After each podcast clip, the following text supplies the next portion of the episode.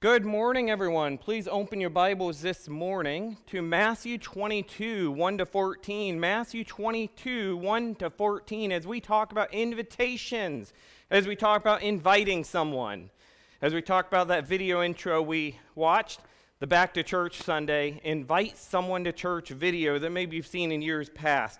Today we continue in looking to the stories and teachings of Jesus, the great conversationalist. We have looked to the sower. We have looked at the unforgiving servant. We have looked at the old and new wineskins. Thank you, Pastor Chuck.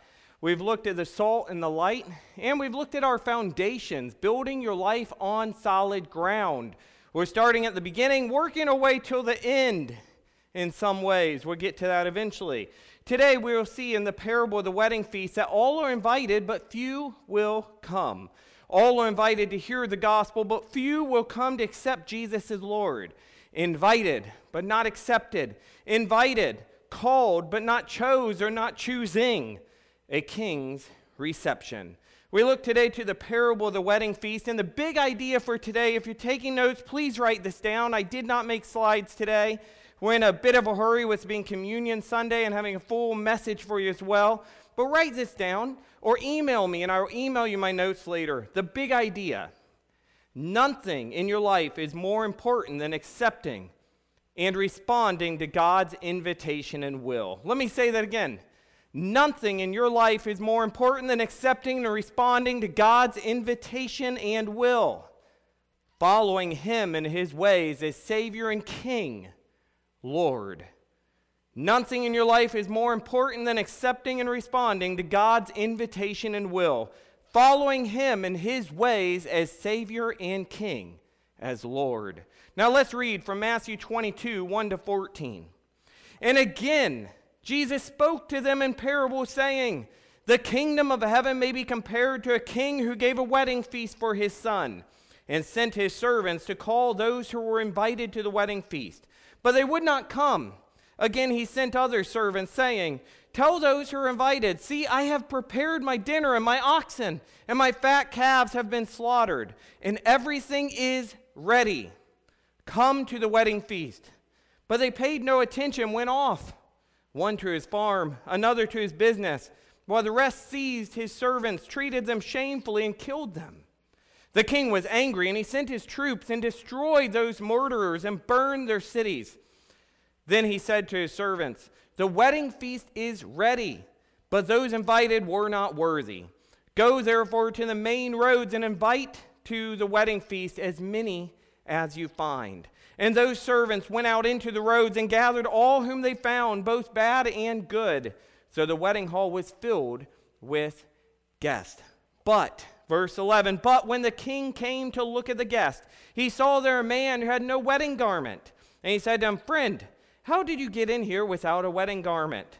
And he was speechless. Then the king said to the attendants, Bind him hand and foot and cast him into the outer darkness. In that place, there will be weeping and gnashing of teeth, for many are called, but few are chosen. The passage that I just read is a parable told by Jesus about a king that invites the people of, a, of the kingdom to a wedding feast that he is holding for his son. Back in Jesus' day, an invitation from a king was a great honor, just as receiving a, a invite from a king today, or a president, or a leader, or somebody who you look greatly up to would be today as well. The custom was to send two invitations. The first was to tell everyone that the event was being planned. And then the second was to tell everyone that everything was ready and about to begin and come.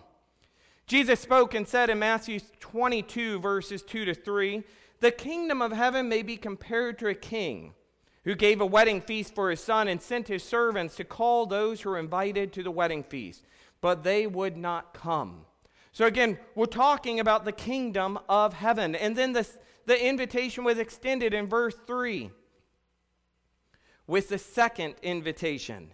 You see, they were not coming. They had already received the first invitation, but would not come. And then when the second invitation was extended, they refused this invitation.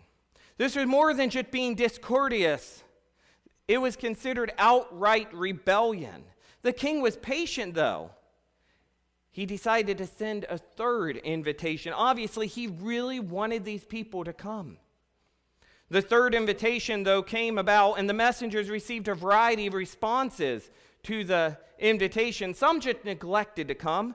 Others said that they were too busy with their business affairs, their farms, their work, their pleasures. And then others actually took the king's messengers and treated them wrongly, unfairly, or persecuted them and even killed them. The king's patience had reached its limit, so he sent his army to destroy those who had rebelled against him and his servants and ignored the invitation. But the feast was ready, you see. The feast was ready. The banquet was ready. The reception, the party was ready. And in order to supply it with guests, the king ordered his messenger to now go out and find anyone who would come and invite them to the great feast.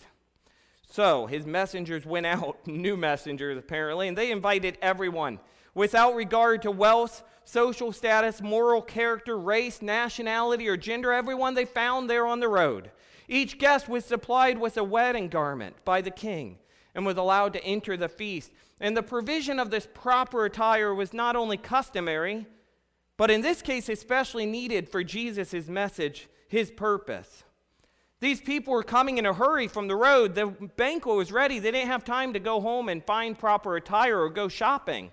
The king would provide the wedding garment as was customary. But in this case, Jesus' message, we needed the king. We needed God to provide that righteous garment of Jesus Christ, his body and his blood, so that we could be seen as righteous. We'll get to that. Later, the king arrived on the scene, and when he entered the feast, he found a man that had refused to wear the wedding garments that had been provided. When questioned about why he had refused to wear them, the man stood speechless, no answer or reason. The king had the man removed, cast out, removed. And one question we have to answer before we get into our points this morning is why did Jesus teach this? Now, he starts off that the kingdom of heaven may be compared in this way. He's teaching in the temple. If you look back to chapter 21 in Matthew, you see this. He's cornered by the religious leaders who demand to know by what authority he is teaching and doing all these things that he is doing. and Jesus would expose the hypocrisy of the leaders. In Matthew 21 31 to 32, he says, Truly I say to you, the tax collectors and the prostitutes go into the kingdom of God before you. For John came to you in the way of righteousness, and you did not believe him. But the tax collectors and the prostitutes believed. And even when you saw it, you did not afterward change your minds and believe him. Jesus then tells these parables all concerning the religious leaders' rejection of God's invitation, those who rejected the invitation into the kingdom of heaven, the king's reception. One Bible commentator said of this scripture the king in this parable represents God the Father, and the Son is Jesus himself. The messengers that were sent forth are the Old Testament prophets, John the Baptist, and those who would extend the invitations. The people rejected the invitation were the religious leaders, and the others that were allowed to enter the feast were society's outcasts the Gentiles, the tax collectors, the prostitutes, the Gentiles, and other sinners. There's no less than five things to learn here as we move forward quickly. One, the gospel receives different responses. The gospel receives different responses. You see, everyone was invited, but few would come. Many were invited, but few would come, and few will come today. First of all, those that go out to extend God's invitation to his kingdom can expect a variety of responses. In this story, some of the people in this parable simply ignored the invitation. There are many today who don't give the needs of their soul a second thought. They also ignore the invitation. They either don't believe that it is important or just avoid thinking about it and think it's for later on in life. Some think that just because they don't believe that there is a judgment and an afterlife, that it will keep it from being true. But we know, we know without a doubt from God's word that one day they will find themselves standing before God Himself, wishing that they had taken the time con- to consider this relationship with God through His Son Jesus and the Holy Spirit coming within them. Others in the story, they neglected to go to the feast because they were simply too busy. Verse 5 states that one went to his farm and another to his business. It seems strange to ignore a king's invitation to a party, but people do it every day. We ignore the king. We ignore the Lord of heaven and earth. We ignore Jesus' call, the Holy Spirit's call upon our life. We ignore him. Even those who know him, who claim him, who claim to follow him, ignore him. There are a lot of people in our nation today that are just too busy to worry about their need of salvation or to grow in the knowledge of the Lord. They may be invited but not accepted, called but they choose not to choose, or invited but not chose. How many people did you pass on the way to church this morning that might have been on the way to work or to the mall or to a family's house or a vacation? How many houses did you pass which were probably filled with people still in their beds, sleeping? Sleeping on their responsibility and their needs, their spiritual needs. Growing not physically, not spiritually, not mentally, because they try not. Growing not because they try not. You see, all are invited, but few accept the invitation and follow through. we must choose to follow Jesus. We need church, this church, his fellowship, his universal church. We need him. We need the love of Christ. We need the restored relationship with God the Father, and we need Holy Spirit kingdom living. When it is warmer outside, you'll see people out mowing their lawns at church time or out having picnics or going to the pool or the beach or fishing, choosing anything else but God. They're just too busy to think about their relationship with Him. They think it can all come later. In the book of James, though, we're warned that our lives are like a vapor, present for a little while, but soon gone. We all need to take the time to deal with our spiritual needs today because we're not guaranteed to have tomorrow. We also must invite others. In some cases, the messengers were treated with contempt and persecution or killed, and we may be too. I heard a story once of someone inviting a man to church one time years ago, and as he re, and as he stepped on the man's lawn, the man threw a shoe at him and just told him to get off his property. You see, persecution is always a possibility. No matter how good of news you bring, some people just are not ready to hear it or don't want to hear it or will never hear it. And Jesus told his disciples that he had been persecuted, so they should too expect persecution. But persecution does not change the fact that we have an obligation and a blessed privilege, a responsibility to invite others to become part of God's kingdom. We have responsibility for ourselves and for others. What are you going to do for Him? What are you going to do for you? How are you going to grow? Not just to grow at church, but daily growth. What are you going to do to help others? And it's not just about this building, it's about your everyday growing in the knowledge of the Lord and making choices humbly, which put God first, others first, humbly putting yourself down so that you can lift God up and so you can love on His people. Number two, the gospel invites everyone. Number two, the gospel invites everyone. I'm not getting into a debate of predestination or election. I'll let God sort that out. But God wishes for everyone to hear the good news, the gospel. And we should note that everyone is invited to enter God's kingdom, but few will accept and come. Few are chosen. The invitation went out to the good and the bad, it says. The religious leaders were invited, but so were the tax collectors, the prostitutes, the Gentiles. That invitation is still open today. It doesn't matter who you are, what you've done, or where you come from. You are invited to have a relationship with God. But are we putting other things first? Are you putting other things first?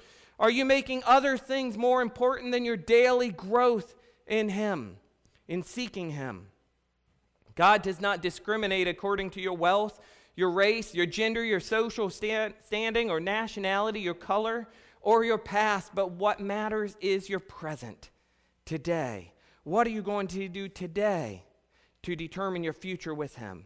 John 3:16 reminds us that God so loved the world that he gave his only son that whoever believes in him should not perish but have eternal life. In the last chapter of the Bible, read the following invitation from Revelation 22 17. The Spirit and the bride say, Come. And let the one who hears say, Come. And let the one who is thirsty Come, let the one who desires take the water of life without price. You see, no one is excluded. God wants you to come. But number three, the gospel, this coming, this invitation, this good news, this reception, this party, this banquet, this royal banquet, this acceptance is on God's terms. It's on God's terms. But before we get to number three, let me acknowledge I've heard of some churches that pass laws to prohibit people who have tattoos from participating in services, or maybe they evangelize only a certain group of people, or maybe they only allow those or call the righteous those who come in suits and dresses and have proper English. But let me tell you if you're here today or watching online and need to accept Jesus as Lord and Savior, follow Him. Let me assure you that He doesn't care what you're wearing pajamas or your Sunday's best, how much money you make, what class you come from, what English you speak, or what you have done in your past. Yes, this stuff matters as we see that in the past we were sinners, but in the future we can be saved by grace. You can be new in Him. He wants you to come to Him, spiritually come to Him, submit to Him as Lord and Savior. And not just to this church service today, but each and every single day of your life. Man does not determine your worth, but God does. Will you identify as one of his own? Number three, the gospel is on God's terms. Thirdly, we need to understand that we need to respond to the invitation on God's terms, not our own.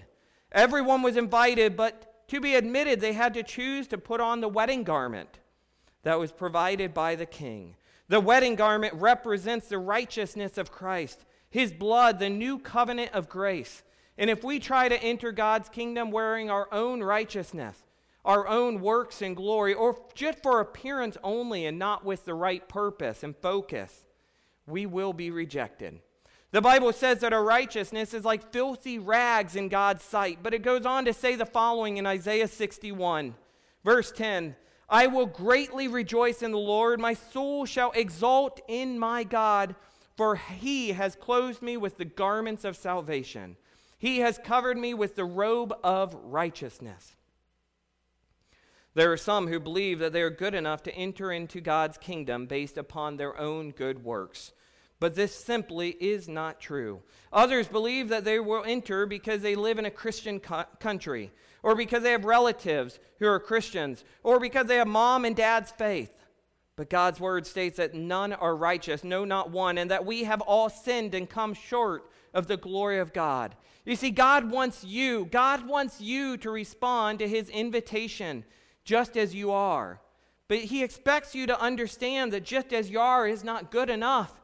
He wants to justify you today by Christ, but then he wants to sanctify you daily to become more like Jesus, to be in him and new.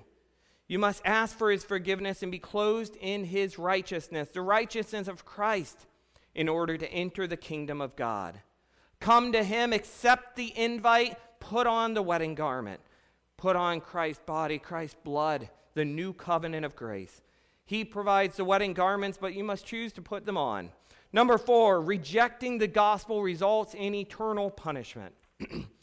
you see, next we find that refusing to accept God's invitation resulted in the king's army destroying them. Or the one who did not put on the wedding garment and was just there for appearances only show or to bust the party was cast out. God is patient, loving, kind, and merciful. He will extend his grace to all who call upon his name. But you must truly trust in him and obey him and follow his will and purpose for your life. Every time you reject God's invitation, your heart becomes hardened more and more, and it's harder for you to truly hear this message. And after a while, you may not see the Holy Spirit working upon your life at all. So, in this case, I plead with you accept the call today. Live for Him. Once you leave this life, there are no second chances. Respond while you still can. And number five, the final point today is this responding to the gospel results in eternal life with Him. Responding to the gospel results in eternal life with Him. Finally, you should learn that nothing in your life is more important than accepting and responding to God's invitation and will. and daily following in him and his ways. Again, that's a big idea that I said three times earlier. Nothing in your life is more important than accepting and responding to God's invitation and will and daily following after him and his ways. And you have a responsibility, not just to yourself, but to others. We have a commandment to go to all nations and spread the good news and make di- disciples and baptize them. You see, some of the people in the story rejected the invitation. They were too busy, or they simply ignored it. And some of them even persecuted and killed the king's messengers. You may think your job is the more, most important thing in your life right now. You may think that your family or your hobbies are the most important things, but let me assure you the most important thing is God. Accept the invitation to the banquet, accept the invitation that He freely gives. The most important thing in your life is your relationship with God the Father through Jesus, his Son, and Holy Spirit kingdom living. Are you too busy with other things to listen to this? You see, one day it will not matter how many hours we put into work or how many things we got done in our houses or with our kids or families. All that will matter is are we His? All that matters is does He see Jesus' blood covering your sins? And as I conclude, I want to say that Jesus Christ is the Lord over the whole world, but only the Savior of those who call upon him. I need him, you need him, we all need him. He is the King, your King, whether you willingly bow your knee to him and recognize this or not. He is calling you and others to himself through proclamation of the gospel today. Trust in him, run to him, admit that you're a sinner in need of a Savior. Ask his forgiveness and follow after him, plead with him and he will make you new and give you his Holy Spirit, a helper. Have you said those words? Have you prayed a prayer saying those words? If not, say it today. Do it today. Don't just think because your parents bring you to church that you're saved. No, submit to the Lord yourself. And then live your life for Him. Do what He tells you to do. Grow in your knowledge of Him every day and do His will. Go to all creation, spreading the good news of Jesus. Pray for others and yourself. Attend church. Care for each other. Nothing is more important than Him. Do you know Him today? Have you accepted this invite? Have you spread the invitation to others? You are His messengers. Let's close in prayer and then we'll have song and communion today. Thank you.